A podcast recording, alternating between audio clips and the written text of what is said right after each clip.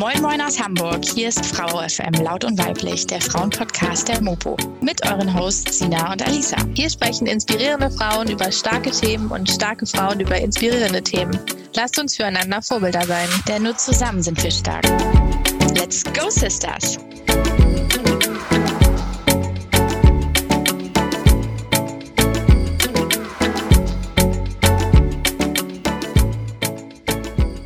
Moin, moin, liebe Podcast-Freunde. Herzlich willkommen zu einer neuen Folge von Frau FM Laut und Weiblich, dem Frauenpodcast der Mopo. Mein Name ist Sina und mir gegenüber sitzt die wundervolle Alisa. Heute sprechen wir mit Lena über das Thema offene Beziehungen und wollen ein bisschen mehr erfahren über dieses etwas andere Beziehungsmodell und wo da die Vor- und die Nachteile liegen. Genau, und Lena ist Hamburgerin, 28 Jahre alt, arbeitet im sozialen Bereich und studiert nebenbei Ethnologie. Sie und ihr Mann äh, sind seit acht Jahren zusammen und seit 2019 auch verheiratet. Und ja, wir freuen uns sehr, dass du heute bei uns bist. Willkommen, liebe Lena. Ja, moin, freut mich auch sehr, heute mit euch zu sprechen. Super. Ähm, genau, wir starten einfach gleich mal und ich glaube, dass viele die uns hören oder die die Folge jetzt auch hören, ähm, immer mal wieder von dem Begriff offene Beziehung gehört haben. Der kursiert ja schon länger in verschiedensten Magazinen oder ich weiß nicht, im Bekanntenkreis. Ähm, genau, aber ich glaube, viele haben gar nicht so richtig die Vorstellung, was das eigentlich ist. Vielleicht magst du einmal ganz kurz erzählen, was genau eine offene Beziehung, beziehungsweise in eurem Fall ja auch ähm, eine offene Ehe ist und wie das so funktioniert. Ja, also da gibt's ja ähm, ganz viele unterschiedliche Ansätze und ähm, auch Bücher, die man darüber lesen kann und ähm, Regelungen, an die man sich halten kann oder auch nicht. Ähm, mein Mann und ich, wir führen einfach, ich glaube, eine relativ einfache Form der offenen Ehe, dass wir halt in unserer Zweierbeziehung sind und nebenbei uns halt ähm, erlauben, uns mit anderen Menschen zu treffen ähm, und zu daten. Ähm, und dann gibt es aber auch noch andere Formen von so einer offenen Beziehung, beziehungsweise eine polyamoröse Beziehung, wo man halt wirklich mehrere Beziehungen gleichzeitig führt, die dann ähm, ja auch unterschiedliche Hierarchien irgendwie haben können. Ähm, und dann gibt es ja halt die Form, die wir führen, die ähm, Polygamie, in der man halt einfach vor allem auf sexueller Ebene ähm, sich auch mit anderen trifft. Hm, okay. Ähm, seit wann habt ihr denn eure Beziehung geöffnet? Von Anfang an direkt oder? Nee, also wir haben die ersten sechs Jahre unserer Beziehung haben wir ganz klassisch monogam gelebt und haben das dann tatsächlich ein paar Wochen nach der Hochzeit dann irgendwie ah, okay. für uns beschlossen, das mal auszuprobieren. Also seit 2019 dann, ne? Ja, genau. genau. Ja, mhm. Jetzt auch seit ja, knapp zwei Jahren machen wir das. Und es war wirklich einfach ähm, ich weiß nicht, wir saßen irgendwie abends dann am Küchentisch und haben eine Flasche Sekt getrunken und mhm. haben so ein bisschen, glaube ich, noch so euphorisiert, auch von unserer Hochzeit, ähm, so ein bisschen auch in der Vergangenheit geschwelgt und wie wir uns kennengelernt haben und wie jung wir damals auch waren und ähm, ja, sind dann so ein bisschen darauf gekommen, was damals alles noch anders war, aber auch bevor wir uns kannten und ähm, haben dann halt irgendwie auch darüber gesprochen, was man so vermisst von früher und ähm, aus der Zeit vom Single-Sein und ähm, haben uns dann beide ziemlich schnell auch eingestanden, dass wir natürlich auch ähm, das Single-Sein, die Aufregung ähm, schon vermissen, neue Leute kennenzulernen, ähm, auch mal abends losgehen kann und nicht weiß, was passiert.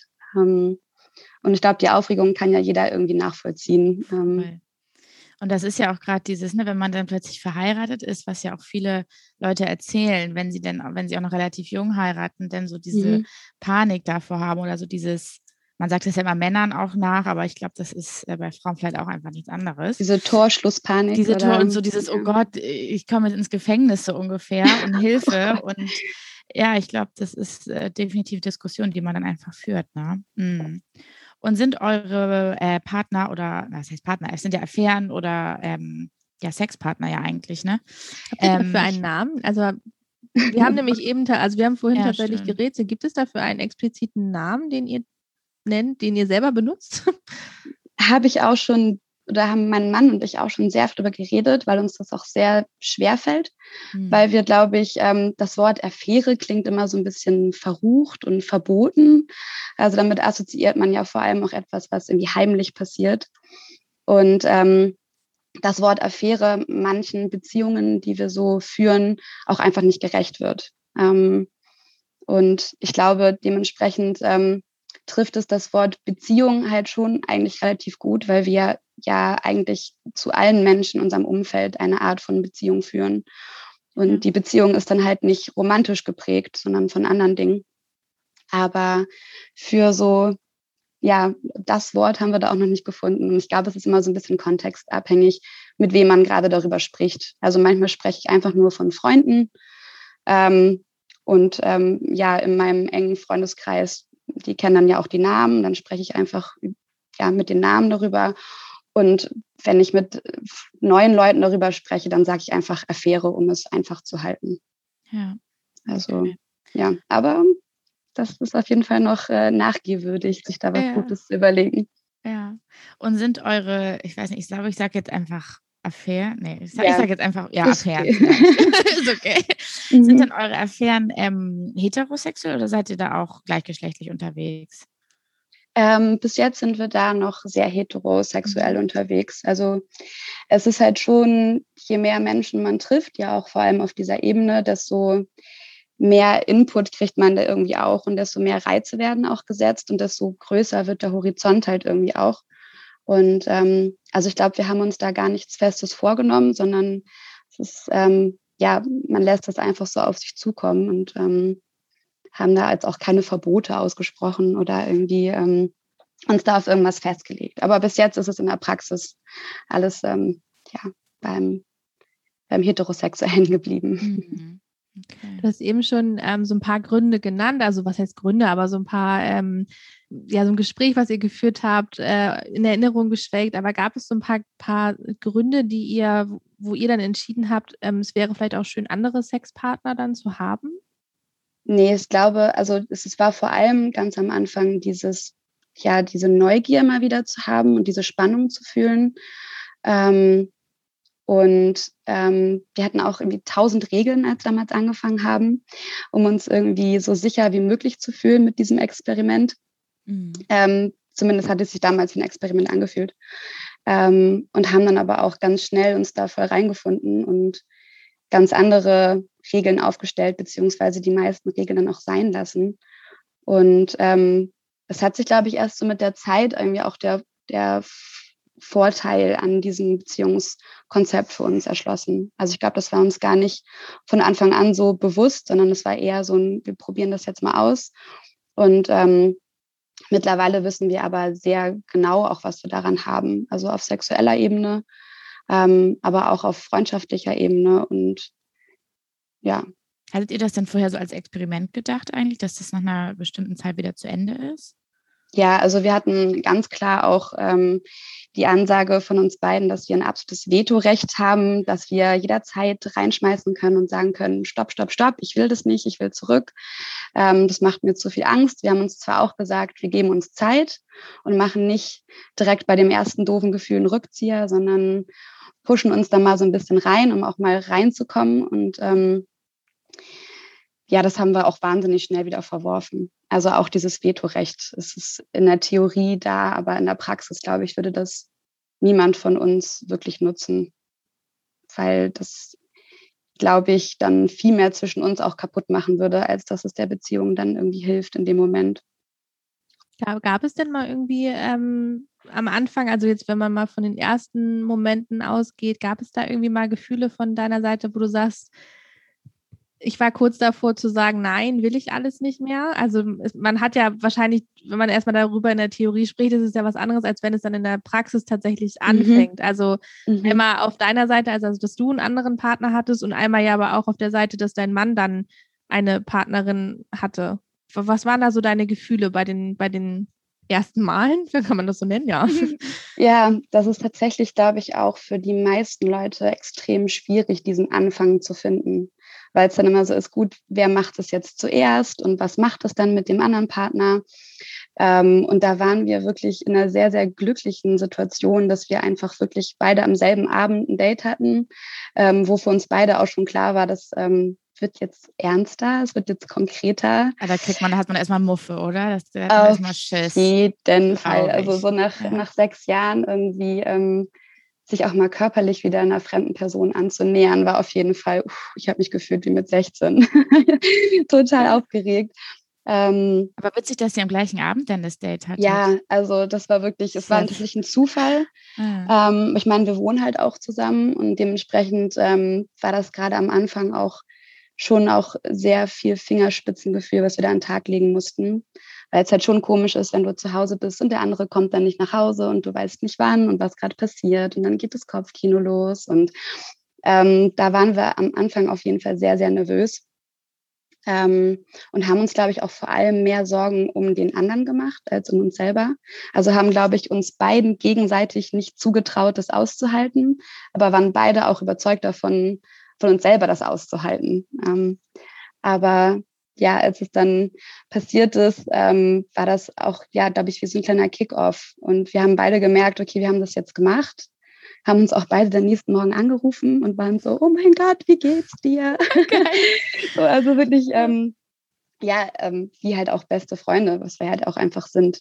Ähm, und dann haben wir halt einfach auch gemerkt, dass diese ganze Angst und diese ganzen Regeln, die wir uns aufgestellt haben, ähm, sich auf einmal gar nicht mehr so wichtig angefühlt haben, weil wir einfach gemerkt haben, es hat überhaupt nichts verändert. Also wir hatten jetzt beide Sex mit jemand anderem und ich fühle mich immer noch genauso wie vorher und ich empfinde auch immer noch genauso wie vorher. Mhm. Und ich glaube, das war ein sehr, sehr wichtiges Erlebnis, was halt ja dank der Umstände so glimpflich äh, irgendwie gelaufen ist und ohne Verletzung oder irgendwie großer, dover Gefühle irgendwie ja geklappt hat. Und ich stelle mir das gerade so vor, habt ihr euch denn gegenseitig davon auch erzählt, von dem Sex mit dem anderen oder der anderen? Ähm, das ist tatsächlich eine Regel, die wir bis jetzt, wenn wir eine wirklich haben, noch aufrechterhalten, dass wir quasi den anderen fragen lassen. Also dass wir nichts von uns selber erzählen, mhm. ähm, sondern dass wir quasi, dass, dass der Gegenüber quasi die Regel aufstellt, was er jetzt gerade hören möchte und was nicht. Und wenn wir dann mal irgendwie ein bisschen betrunken sind, dann gehen wir auch ab und zu mal ins Detail und schnackt man. Also dann kommt halt auch diese Freundschaftsebene, halt auch dieses Mitteilungsbedürfnis von dem, was man erlebt hat, auch voll durch. Und dann ja, schnackt man auch schon mal über explizitere Sachen, aber so im Alltag ähm, eigentlich nicht mehr wirklich. Hm. Interessiert es dich denn? Also bist du neugierig, wer die anderen sind? Oder ist bist du da eher und sagst, ich möchte es lieber eigentlich gar nicht hören? Ähm, ich habe für mich festgestellt, dass es oftmals so ist, dass je mehr ich weiß über die Menschen, desto weniger bin ich eifersüchtig. Das war auf jeden Fall auch eine Erkenntnis, die sich mir sehr neu erschlossen hat im Zuge dieser ähm, offenen Ehe oder der Öffnung von der Ehe, ähm, weil ich immer dachte, ich will das gar nicht wissen und nachher fange ich an, mich zu vergleichen und ist sie irgendwie hübscher, ist sie smarter, ist sie irgendwie erfolgreicher, ist sie, ne, man kriegt dann naja auch irgendwie, dann kommen dann die kleinen fiesen Komplexe hoch, ähm, die man sonst ganz gut im Griff hat. Und ähm, habe aber gemerkt, dass wir auch ähm, so nach den ersten Eifersuchtsattacken, die wir beide hatten, auch einfach feststellen mussten, dass je mehr wir involviert sind in das, was der andere gerade erlebt, desto weniger gruselig fühlt sich das an und desto ein klareres Bild habe ich vor Augen, was mich dann nicht mehr so beängstigt von diesem großen, ungewissen, ja, auch vor der großen vielleicht Perfektion, die da irgendwie herrscht, die ich ja überhaupt nicht einschätzen kann. Und dementsprechend ähm, tut das Reden darüber eigentlich voll gut hm. und nimmt Ängste und Unsicherheiten, zumindest für mich und für meinen Partner. Hm. Genau, du hattest eben schon gesagt, so Stichwort Regeln. Also ihr habt gar nur noch die eine, ne? Die du eben sagtest, oder? Ja, also es ist vor allem halt dieses, ähm, ja, das Gegenüber, der Gegenüber entscheidet, was, ja. wie viel erzählt wird. Und es gibt, glaube ich, auch einfach auch das Einverständnis darüber, dass so gemeinsame Freunde und so tabu sind. Also weil das. Ach so, ja. du meinst jetzt praktisch, dass sie aus einem Freundeskreis euch jemanden da sozusagen. Genau, also Leute, die wir beide, beide mhm. besser kennen. Ähm, ja, das ist weird. Ne? Das, ja. ja. muss vielleicht nicht sein. Ich meine, ich ähm, habe auch gelernt, sag niemals nie. Von den tausend Regeln, die wir am Anfang hatten, ist wirklich nicht viel übrig geblieben. Ähm, dementsprechend ist es, glaube ich, immer wichtig, das immer wieder auszuloten und immer wieder abzugleichen und auch anzupassen an die Situation, die man erlebt und an die Erfahrungen, die man macht. Und ähm, das ist auf jeden Fall die größte Herausforderung, ich glaube, ganz allgemein in Beziehungen. Ähm, aber so eine offene Beziehung bringt es auf jeden Fall mit sich, dass man wahnsinnig viel kommuniziert und kommunizieren muss. Und dass er wahrscheinlich auch nochmal weiter lernt, ne? Oder seine Quali was mhm. heißt seine, nicht Qualifikation, seine, seine Kompetenz, äh, mhm. Kommunikationskompetenz da wahrscheinlich nochmal ganz anders kennenlernt und schult und so, ne? Ich, also brauchst du ja, ja super Feingefühl. Es ist auch anstrengend zwischendurch, natürlich. Ähm, und was wir so feststellen mussten, ist, dass es zwei verschiedene Arten von Kommunikationsebene gibt, auf der wir uns befinden. Und zwar einmal, was ich auch eben schon meinte, dieses freundschaftliche Mitteilungsbedürfnis, also so wie man halt seine beste Freundin anruft, wenn irgendwas Spannendes passiert, ähm, ist eher der erste Mensch auf dieser Welt, dem ich alles erzählen möchte. Und ähm, das muss man manchmal natürlich dann irgendwie ein bisschen zurückstecken. Wenn es so richtig auf der Zunge brennt, dann kann man, haben wir auch gesagt, dann fragen wir auch nach, ob das vielleicht in Ordnung wäre, darüber jetzt zu sprechen. Ähm, und das ist dann aber halt auch genauso die, ja, die Liebespartner-Ebene gibt, also die, ähm, die Ehepartner-Ebene, ähm, wo wir halt dann auch ja über unsere romantischen Gefühle letztendlich sprechen und auch reflektieren und da auch mehr Rücksicht aufeinander nehmen, ähm, was man jetzt mit dem anderen bespricht oder nicht. Also wir hatten zum Beispiel ganz am Anfang mal so ein bisschen das Problem, wenn wir uns verabreden wollten, wann der andere dann nach Hause kommt. Und dann bist du irgendwie gerade bei einem spannenden Date und zu meiner besten Freundin hätte ich dann wahrscheinlich gesagt, ähm, ja, ich weiß nicht, vielleicht schlafe ich da ja auch, vielleicht geht es ja auch lange, aber vielleicht ist es ja auch nicht so gut und dann möchte ich vielleicht auch schnell nach Hause. Und da geht man dann so alle Optionen und Sorgen durch. Und ähm, das hat aber dann halt auch ganz viel für Verwirrung gesorgt. Und dann war mein Mann halt zu Hause und wusste nicht, wann kommt sie denn jetzt? Und dann stellt sich halt auch irgendwann so ein Unwohlgefühl damit ein. Ähm, kommt sie überhaupt nach Hause? Ähm, oder jetzt kommt sie doch später als wie vereinbart? Und da haben wir dann auch festgestellt, so, wir müssen das jetzt klar kommunizieren, auf welcher Ebene wir gerade reden. Also auf der freundschaftlichen Ebene, ich sag dir alle meine Chaosgedanken oder auf der Ehepartner-Ebene, in der wir einfach klipp und klar sagen, ich komme nicht nach Hause, auch wenn ich vielleicht darüber nachdenke, es doch zu tun.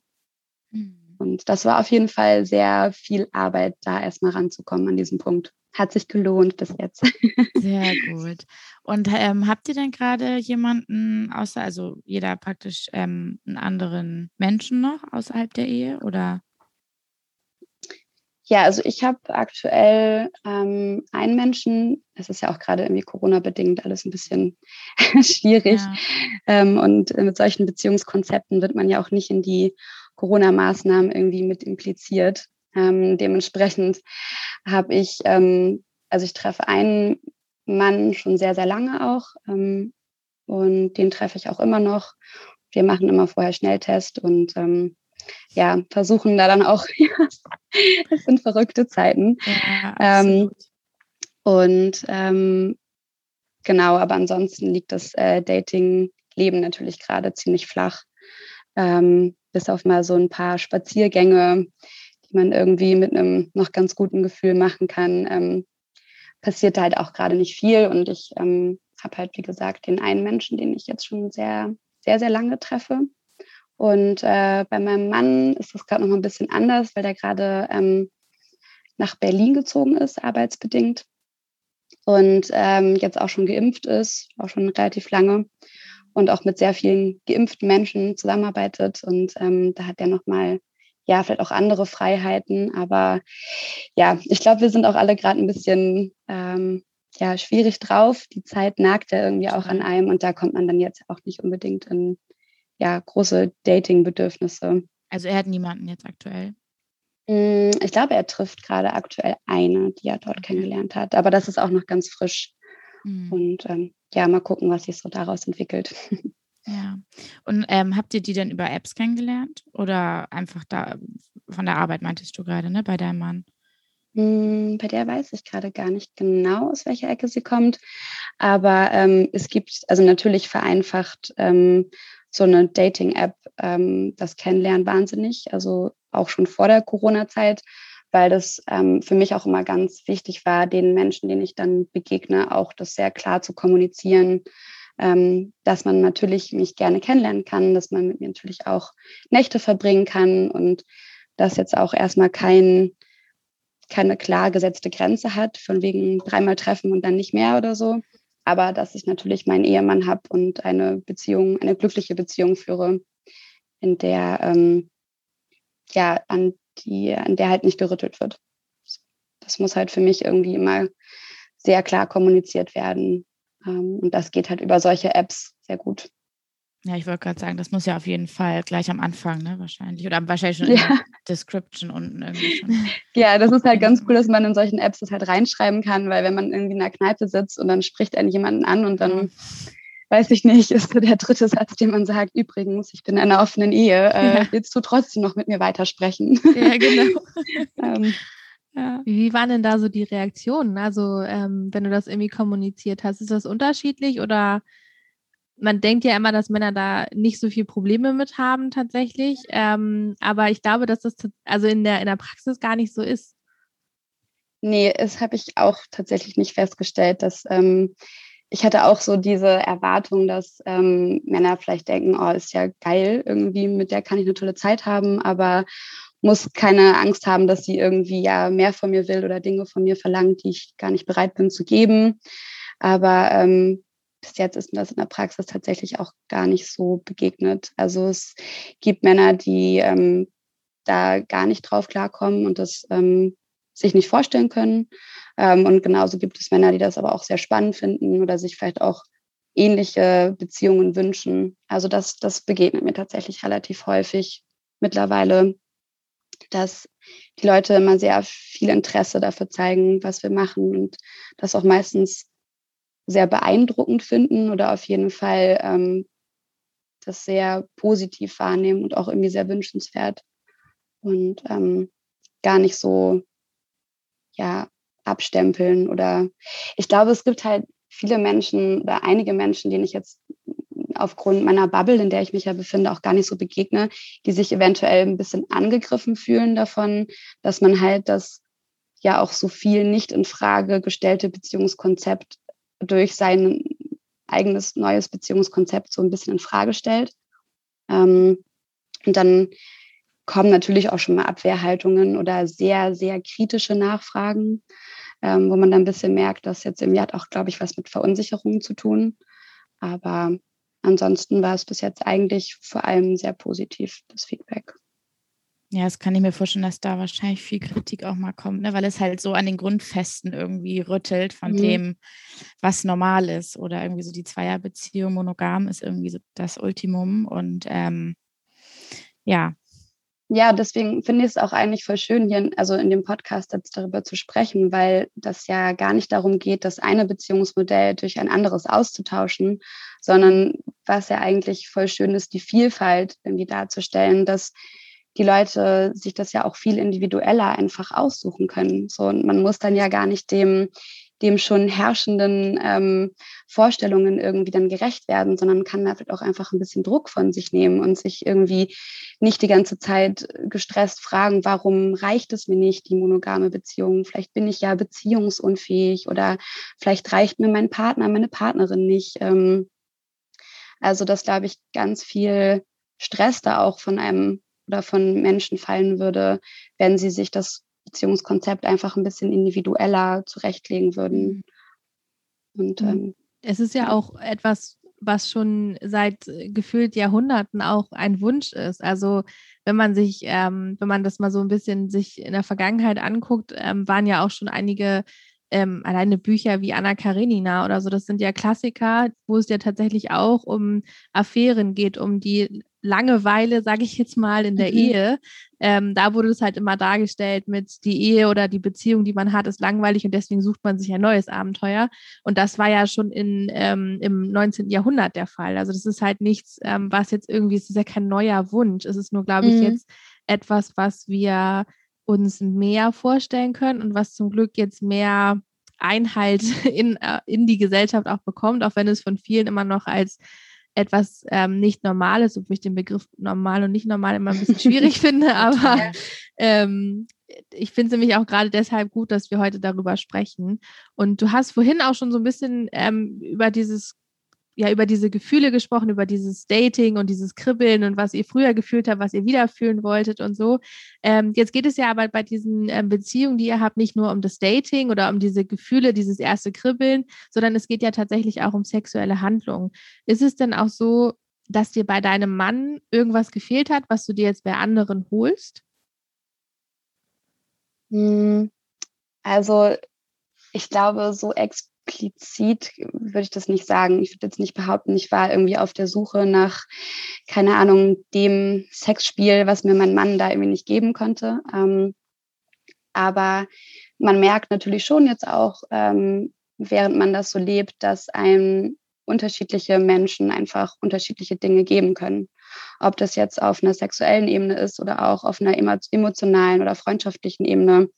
Ähm, und das, glaube ich, auch der Anspruch, dass der eine Partner irgendwie alle Bedürfnisse, die man so hat, ähm, befriedigen kann, mhm. ähm, auch total viel Druck aufbauen und auch einfach gar nicht realistisch sind. Also ich bin ja auch nicht perfekt und ich habe ja auch meine Macken und meine Probleme und manche Dinge, die ich vielleicht nicht mache, nicht möchte oder auch einfach nicht schaffe, nicht hinkriege. Und ähm, das ist ja auch voll in Ordnung. Und genau so ein, eine Erwartung habe ich dann ja auch an meinen Partner, an meinen Ehemann, dass ich weiß, dass er nie irgendwie alles erfüllen kann. Also weiß ich nicht, Sicherheit bieten, aber Aufregung und immer was Neues, aber trotzdem auch was Stabiles. Und also da kommen ja so viele Bedürfnisse aufeinander, die sich ja auch ändern von Zeit zu Zeit. Mhm. Und ähm, ich das da eigentlich auch als Entlastung und auch vor allem als Bereicherung sehen kann, dass man sich halt ähm, ja für unterschiedliche Bedürfnisse dann einfach auch an unterschiedliche Menschen wenden kann. Und so ja auch irgendwie niemand auf irgendwas verzichten muss, im besten Fall. Und ich wollte nämlich auch gerade noch sagen, so dieses Thema gerade Entlastung, ne? Es ist ja auch immer dieses Ding, so dass man auf diesen einen Menschen, den man dann im Leben hat, ähm, seinen Partner, der muss dann halt alles sein, komplett. Also mhm. Also was du eben schon genauso sagtest, es ist ja auch ein wahnsinniger Druck, den man da letztendlich in einer monogamen Beziehung halt auch immer hat oder mit dem man halt immer konfrontiert ist. Und das kann ich mir schon sehr gut vorstellen, dass das dann mit jemand anderem dann irgendwie, wenn man das verlagert, auf jeden Fall eine Erleichterung sein kann. Definitiv. Was waren denn so, was waren denn so Hindernisse, an die ihr mal, also hast du so Beispiele für Hindernisse, an die ihr mal gestoßen seid oder irgendwie Dinge, wo ihr, wo ihr gerade selber auch nicht weiter wusstet, wie ihr das jetzt regelt? Hm, also ich erinnere mich auf jeden Fall an die Anfangsphase, dass wir so die ersten Eifersuchtsattacken durchgemacht haben, die einen dann schon ganz schön beängstigt haben, auf jeden Fall. Also von beiden also, Seiten dann auch Eifersucht, ja, oder? Hm. Ja, ja, voll. Also ich erinnere mich an, an ein Date, was mein Mann hatte, ähm, wo er davon überzeugt war, dass sie einfach nur einen Tee trinken gehen und ähm, das dann auch so mit mir kommuniziert hat. Und ich war dann zu Hause und habe mich dann auch dafür entschieden, auch zu Hause zu bleiben, weil ich mir dachte, hm, der kommt ja eh dann in drei Stündchen wieder. Und er kam nicht und kam nicht und kam nicht. Und ähm, dann rief ich auch irgendwann, also habe ich auch Nachrichten geschrieben, darauf wurde nicht geantwortet. Und dann habe ich mich hier wirklich alleine zu Hause so hochgeschaukelt und war so wütend und so verunsichert, ähm, dass er dann auch nach Hause gekommen ist nach Stunden und ich erstmal super rumgeschrien habe und war so, also es ist so aus mir rausgeplatzt. Und ich habe mich auch, ich glaube, wir haben uns beide auch sehr, sehr erschrocken in dem Moment und waren beide so, oh, was haben wir hier gerade gemacht? Ähm, und krass, wie doll die Gefühle gerade darauf sind. Ähm, und das war schon auf jeden Fall auch verunsichernd. Und da mussten wir wahnsinnig lange drüber reden, warum das jetzt so passiert ist und was wir machen können, damit das nicht nochmal passiert. Und natürlich ist es trotzdem nochmal passiert, aber ähm, ist irgendwie von Mal zu Mal weniger geworden. Und mittlerweile passiert uns das eigentlich, ich würde fast sagen, gar nicht mehr. Also es kommt bestimmt auch immer mal wieder hoch, aber ähm, ja, es wird weniger, je länger wir das machen. Und also würdest du sagen, Thema Eifersucht ist gar nicht mehr da? Mm, ich glaube, was tatsächlich viel öfter ein Thema ist, ist Neid als Eifersucht, ähm, weil wir uns wirklich ähm, durch die zwei Jahre Erfahrung, die wir jetzt gesammelt haben, einfach auch das sehr festigen konnten, dieses Vertrauen ineinander. Und jetzt haben wir schon so viel ausprobiert ähm, und auch schon so viele Dinge gemacht, die wir uns am Anfang gar nicht vorstellen konnten, ähm, dass das irgendwie das Vertrauen auf jeden Fall nochmal auch extrem gefestigt hat. Ähm, und das Einzige, was halt ab und zu mal so hochkommt, ist halt, wenn es bei dem einen gerade besser läuft oder schlechter, dass der andere dann einfach tatsächlich auch ein bisschen neidisch wird. so, ich hätte jetzt auch gerade gerne so, ja, so eine tolle Affäre oder ähm, einen Menschen, mit dem ich das machen kann, was äh, Lena gerade mit dem Menschen macht, mit dem sie sich trifft. Und ähm, das mussten wir aber dann auch erstmal für uns festhalten, dass das gerade gar keine Eifersucht ist, sondern einfach ein bisschen Neid aufeinander. Hm, hm. Hattest du das denn andersrum auch schon mal? Du hattest ja gesagt, du hast jetzt den einen Partner auch schon sehr lange. Mhm. Ähm, aber hattest du auch schon mal diesen Punkt, wo du so ein bisschen neidisch warst auf deinen Mann, weil das jetzt gerade bei ihm so toll lief? Ähm, da muss ich tatsächlich überlegen. Also so prägnant auf jeden Fall nicht. Also ich habe mich, ähm, wir hatten eine ganze Zeit lang ähm, parallel laufend sehr intensive Affären, nenne ich jetzt, jetzt einfach mal so. Ähm, und da habe ich mich einfach wahnsinnig auch darüber gefreut, dass das gerade so ja auch gleichzeitig wieder passieren konnte, dass ähm, man sich selber ja auch nicht doof fühlt dann in der Affäre, die man gerade hat, wenn man das Gefühl hat, der andere sitzt zu Hause und äh, hm, dreht so ein bisschen Däumchen. Ähm, also da kommt tatsächlich eher die Freude in mir hoch, viel mehr. Also man, man gönnt sich das dann auch gegenseitig tatsächlich voll, dass man weiß, dass der andere oder die andere eine schöne Zeit hat. Das ist ähm, ja eigentlich das viel präsentere Gefühl als Neid oder Eifersucht. Hm. Was mir gerade noch so einfällt, wo du das so sagst, ich glaube, also ich habe das jetzt mal so auf mich bezogen, ich glaube, was bei mir so das größte Gefühl wäre oder die größte Angst wäre wirklich so dieses, dass mein Partner oder mein Ehemann, mein Mann sich in diese andere Person verlieben könnte. Mhm. Ja, ich glaube, das ist ähm, für die meisten Leute die größte Angst und auch das größte Hindernis, das auszuprobieren. Ähm, und ich kann das auch ein Stück weit nachvollziehen. Also natürlich, ähm,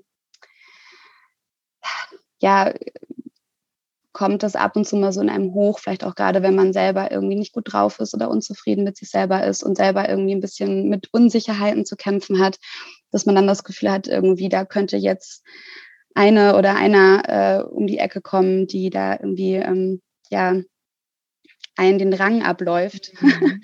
Aber ähm, in der Praxis ist also ist es einfach so, dass ich auch für mich feststellen musste, so toll ich auch manche Menschen finde oder gefunden habe, die ich kennengelernt habe, ähm, man vergleicht da so ein bisschen, das klingt jetzt blöd, aber so ein bisschen Äpfel mit Birnen. So, weil die acht Jahre Beziehung, die Auf und Abs, die Intensität und auch die Intimität, die man aufbaut, ähm, das macht keinen Crush einfach so fett. Das, ähm, also die Angst ist bei mir mittlerweile auch ziemlich gering, weil wir sehr genau wissen, was wir aneinander haben und ja, wie gut man sich auch einfach kennt nach so vielen Jahren. Ähm, und das ist mit keiner Aufregung, die, und es passiert immer, irgendwann auch wieder verfliegt, irgendwie zu messen wäre. Und genau das ist ja auch der Gedanke, der euch dann wieder festigt, ne? Der euch dann natürlich wieder Fall. zusammenbringt. Hm. Aber das heißt ja eigentlich auch, dass es schon eine sehr stabile Grundbeziehung geben nicht unbedingt muss, aber in eurem Fall war es so, dass ihr eine sehr stabile Grundbeziehung hattet, um das überhaupt machen zu können. Ähm, es wäre wahrscheinlich was anderes gewesen, als wärt ihr, keine Ahnung, vielleicht ein halbes Jahr oder Jahr zusammen gewesen und hättet euch dann dafür entschieden. Dann ist die mhm. Wahrscheinlichkeit vielleicht nicht, aber dann ist die Gefahr wahrscheinlich viel größer, ähm, dass man sich dann doch mal äh, stärker in andere verliebt ja, also nicht, wenn ich so daran zurückdenke, als wir uns kennengelernt haben, und da war ich irgendwie junge 20, ähm, da hätte ich mir das auch auf gar keinen Fall vorstellen können. Also da natürlich ähm, kannte ich dieses Konzept und wusste auch, dass ja manche Menschen in meinem Bekanntenkreis oder auch Freundeskreis irgendwie damit liebäugeln, aber auch die meisten immer eher auf einer theoretischen Ebene. Und für mich war damals klar, auf gar keinen Fall. Und ich war, dann ist man ja auch viel zu euphorisiert von seinem Gegenüber. Also so gerade das erste halbe Jahr mit der großen roter, rosa-roten Brille, die man irgendwie auf der Nase mhm. sitzen hat und man denkt an nichts anderes und ähm, kann nicht essen, wenn man so aufgeregt ist und keine Ahnung. Also da hätte ich auch, glaube ich, gar keinen Kopf dafür gehabt, ähm, mich auf irgendwelche anderen Leute oder Menschen einzulassen. Ähm, aber ich glaube, das ist halt auch für mich sehr schwer zu vergleichen zu meiner jetzigen Situation, weil man mit 20 halt auch einfach ganz grundsätzlich noch sehr anders drauf war und einfach auch noch nicht so gefestigt und noch nicht so viel Erfahrung gemacht hatte, ähm, dass das jetzt halt nochmal anders bewerten würde. Also wenn ich jetzt nochmal Single wäre und jemand Neues kennenlernen würde, ob das dann vielleicht nicht realistischer wäre, das von Anfang an direkt umzusetzen. Ähm, wie ist denn das Gefühl äh, zu wissen, dass der eigene Mann praktisch mit, ja, mit einer anderen, nicht praktisch, sondern mit einer anderen Frau schläft? Also so ganz konkret gesprochen. Mhm. Ähm, ich finde es aufregend tatsächlich. Also ich habe da gar keine negativen Gefühle für. Ich meinte ja auch eben schon mal, dass es mich auch, also dass bei mir auch einfach ganz oft das Gefühl der Freude für meinen Mann auch überwiegt, dass ich mich mhm. freue, wenn er eine schöne Zeit hat, dass ich mich auch freue, wenn er tollen Sex hat oder vielleicht mal Dinge ausprobieren kann, die er mit mir nicht ausprobieren kann. Ähm, das ist auf jeden Fall eine Freude und das macht es auch auf jeden Fall ein bisschen kribbelig. Also ähm, das beflügelt auch durchaus an dem einen oder anderen Ende dann ähm, die eigene Beziehung. Also es ist also, eher beleben sozusagen, als jetzt einengen, das, also dieser Gedanke daran.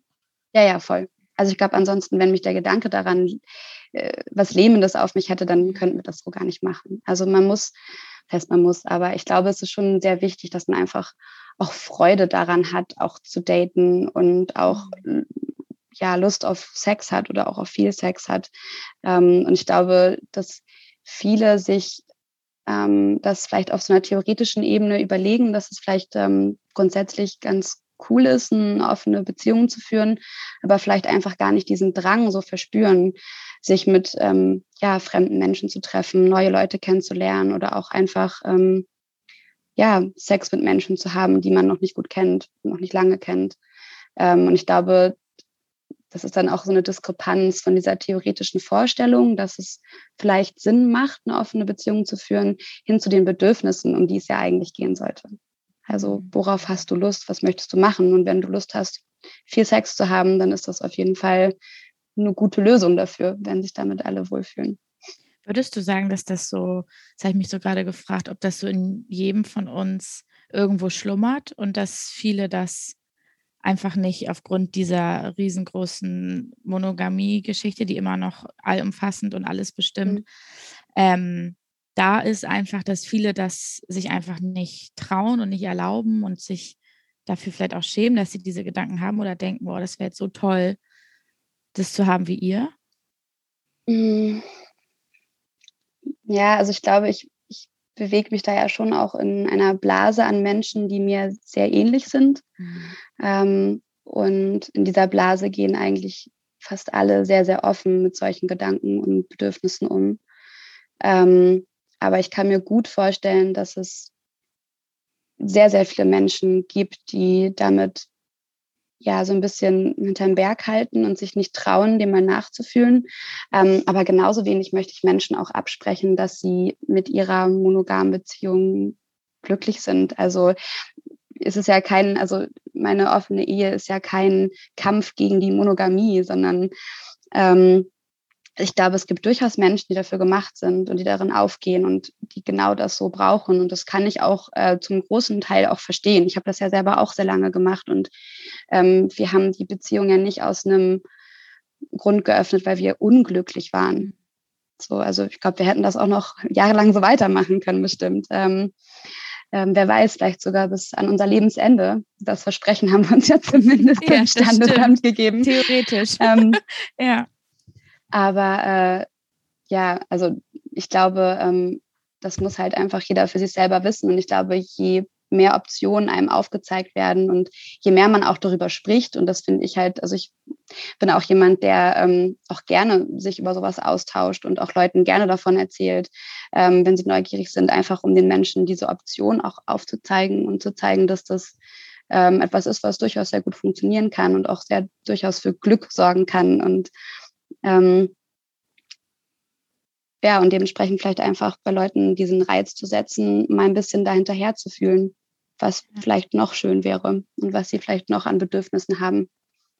Ja, ich glaube, genau das ist der Punkt, dass man wirklich ähm, seine Bedürfnisse oder sein eigenes, seine, seine eigenen Wünsche auch wirklich anschaut Und ob das nun eine monogame Beziehung ist oder ob das eine polyamoröse Beziehung ist oder eine polygame Beziehung, da gibt es ja, also gibt es so viele unterschiedliche ähm, so viele Unter Regelungen nicht, aber so viele unterschiedliche ähm, Formen von Liebe. Und ich glaube, das, was wichtig ist, ist einfach ähm, darüber zu sprechen, so wie wir es jetzt machen und es wirklich alles als normal, also dass es nicht ein Normal und ein Unnormal gibt, sondern mhm. einfach, es ist völlig egal, welche Art von Liebe jemand ausleben möchte, es ist alles normal, egal in welche Richtung das geht. Und ich glaube, dafür ja. müssen wir einfach versuchen, diese Sichtbarkeit zu schaffen.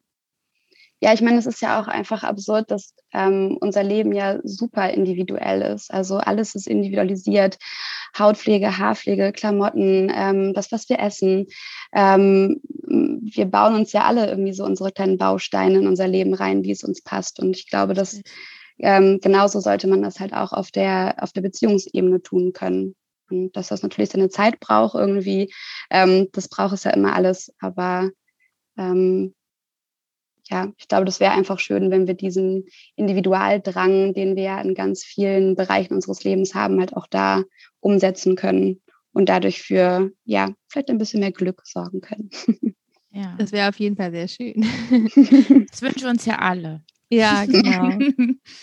Wenn wir jetzt schon so ein bisschen äh, beim Thema Umfelder sind und ähm, wie auch andere darauf reagieren, was andere machen, wie haben denn, wie hat denn dein Umfeld, deine Familie oder deine Freunde darauf reagiert? Geht ihr damit offen um? Ähm, wie ist das bei euch beiden? Ähm, also von unseren Eltern wissen tatsächlich nur meine Mutter Bescheid, weil ich mit der einfach eine sehr enge Beziehung habe und ich ähm, nach einer Zeit einfach gemerkt habe, dass ich das Gefühl hatte, sie anzulügen ständig, wenn sie mich fragt, wo ich denn gerade bin und ich muss rumdrucksen und irgendwie, ja, bei einem Freund. nee, nee, kennst du nicht. Nee, war nicht auf der Hochzeit. so. Und ähm, ja, das hat dann mich dazu be bewegt, mit meiner Mutter da dann einfach dann drüber zu sprechen. Und ähm, tatsächlich, äh, oh Gott, äh, war ihre erste Reaktion, ich glaube, mir wird schlecht. Oh. Und ich war so, oh jo, jetzt geht das Drama los. Oh irgendwie, Gott, ja. ei, ei, ei. Ähm, also ich glaube, sie hat das einfach sehr emotional aufgefasst in dem Moment und dachte irgendwie, bei uns ist läuft es nicht gut und das so kurz nach der Hochzeit und oh nein, oh nein. Ähm, dann haben wir ewig, ewig lange darüber gesprochen. Und ähm, mittlerweile findet sie das so toll und ist ähm, so beeindruckt davon und hat auch, glaube ich, mitbekommen, was das auch mit mir gemacht hat. Also, dass ich einfach, ja, hat auch eine Veränderung bei mir selber wahrgenommen und ähm, fand die sehr positiv ähm, und hat dadurch, glaube ich, auch verstanden, dass das äh, ein sehr richtiger Schritt war, den wir gemacht haben. Und ähm, dementsprechend unterstützt das mittlerweile sehr und bewundert das auch tatsächlich. Ähm, ja, und ähm, die anderen Familienmitglieder, also die anderen Eltern, äh, wissen jetzt so explizit nichts davon. Aber man redet ja mit seinen Eltern auch nicht unbedingt über sein Dating- oder Sexleben. Also es würde sich auch so ein bisschen gekünstelt anfühlen, glaube ich, das einfach so auf den Tisch zu knallen. Ah, übrigens, äh, wir finden jetzt eine offene Ehe. Abends mhm. beim Abendbrot. So. Ja. Ähm, also ich würde Ihnen das jetzt nicht verschweigen, wenn das irgendwann mal da darauf zu sprechen kommen sollte. Ähm, unsere Geschwister tatsächlich wissen alle Bescheid. Okay. Und die finden das auch alles cool. Sind auch in eurem Alter oder? Ähm, ja, ähm, ein bisschen älter und vor allem jünger. Okay. Du hast jetzt mhm. eben schon von Veränderungen gesprochen bei dir selber. Mhm. Ähm, magst du einmal sagen, was das für positive Veränderungen waren, die du vielleicht auch selber wahrgenommen hast? Ähm, ich glaube, was ich bin auf jeden Fall, ich weiß nicht, meine Mutter ist der Meinung gewesen, ich bin mutiger geworden. Keine Ahnung, wo das herkommen sollte. Aber das ist aber spannend. Hm. Ähm, also sie meinte, auf einmal fährt sie über rote Ampeln. Das hat sie früher nie gemacht. Könnte auch Und, lebensmütiger ähm, sein. vielleicht, doch ein bisschen. Ähm, wird auch einfach sehr euphorisiert, auch immer zwischendurch wieder.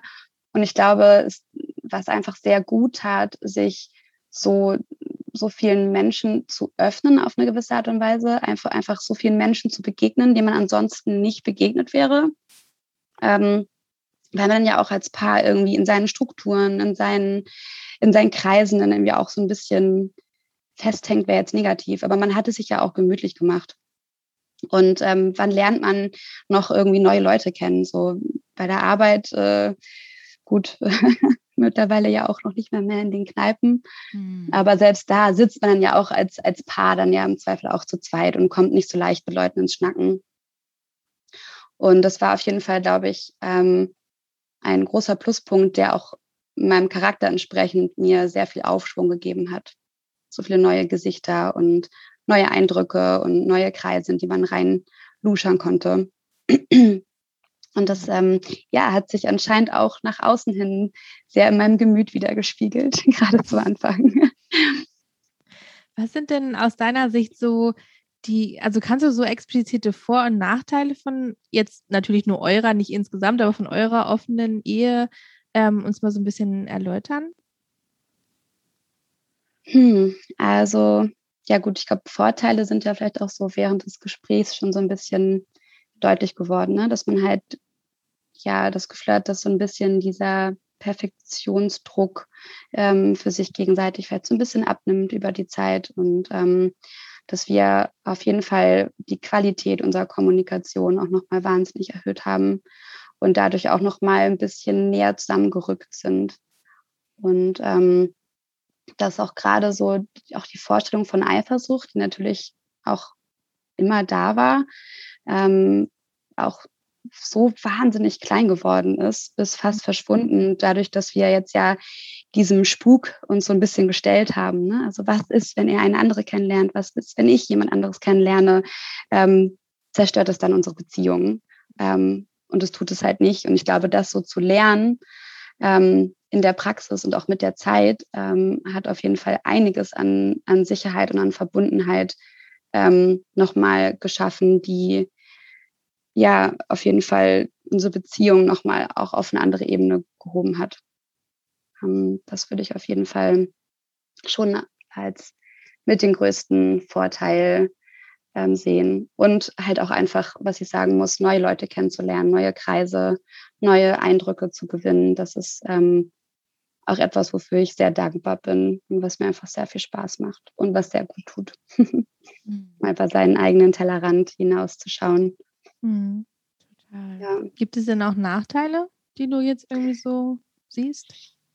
Ah, ich will jetzt mhm. nicht, äh, nicht so schön malerisch klingen. Ähm, ich glaube, es ist natürlich anstrengend an gewissen Punkten, gerade wenn es unterschiedliche Befindlichkeiten gibt. Ähm, da dann doch auch immer wieder Rücksicht zu nehmen zwischendurch und vielleicht mal einen Gang runterzuschalten oder jetzt mal sein eigenes Redebedürfnis vielleicht irgendwie nicht auszuleben, sondern die Sachen mal für sich zu behalten.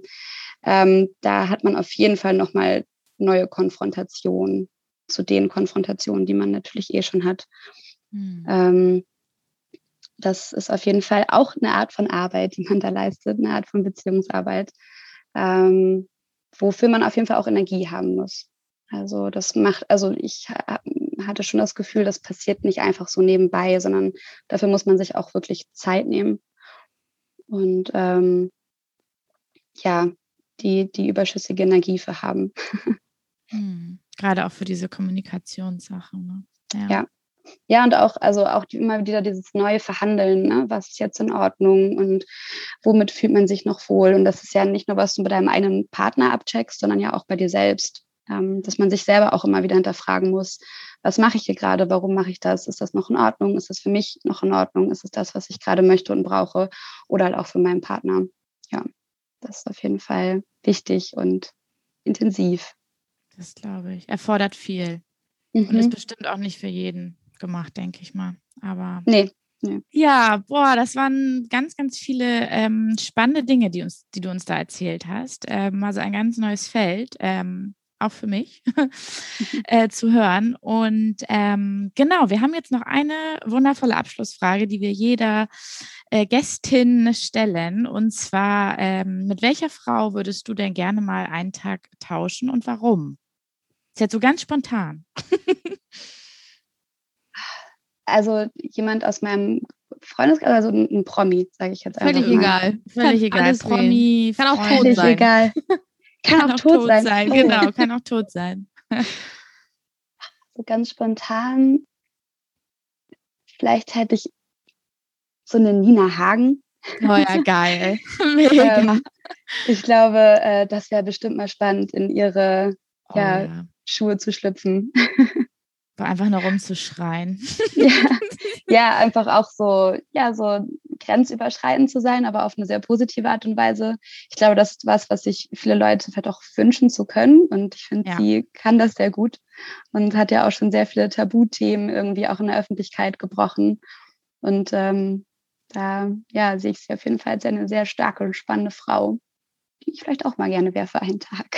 Voll gut, oh, kann ich voll verstehen. Einfach mal einen Tag nur raushauen. Mhm, bisschen rotzig sein. Genau, und sich einfach nur verrückte Haare machen und geilen Lippenstift. Ja, voll. Cool.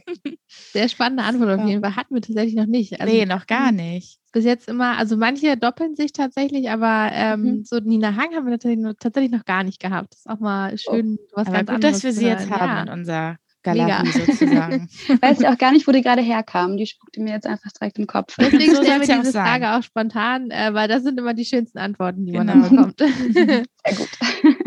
Okay, das Gespräch war wirklich super spannend. Es hat nochmal neue Einblicke gebracht und wir hoffen natürlich, dass unsere HörerInnen auch ähm, ein bisschen davon lernen konnten, sich vielleicht selber mal überlegen können, ähm, ob das vielleicht was für sie wäre oder ob sie sich auch genau aus deinen Gründen, die du halt äh, beschrieben hast, eher dagegen entscheiden können. Aber es ist auf jeden Fall etwas, ähm, worüber wir sehr, sehr gerne mit dir gesprochen haben. Das war super spannend und ähm, wir danken dir sehr, dass du heute bei uns warst. Vielen, vielen Dank. Ja, es hat mir auch sehr viel Spaß gemacht. Das war schon wieder mit uns und dem Podcast. Viele weitere interessante Frau FM-Themen findet ihr, wenn ihr uns auf unserem Instagram-Kanal laut und weiblich folgt. Die nächste spannende Podcast-Folge gibt es in zwei Wochen. Für heute sagen wir Tschüss.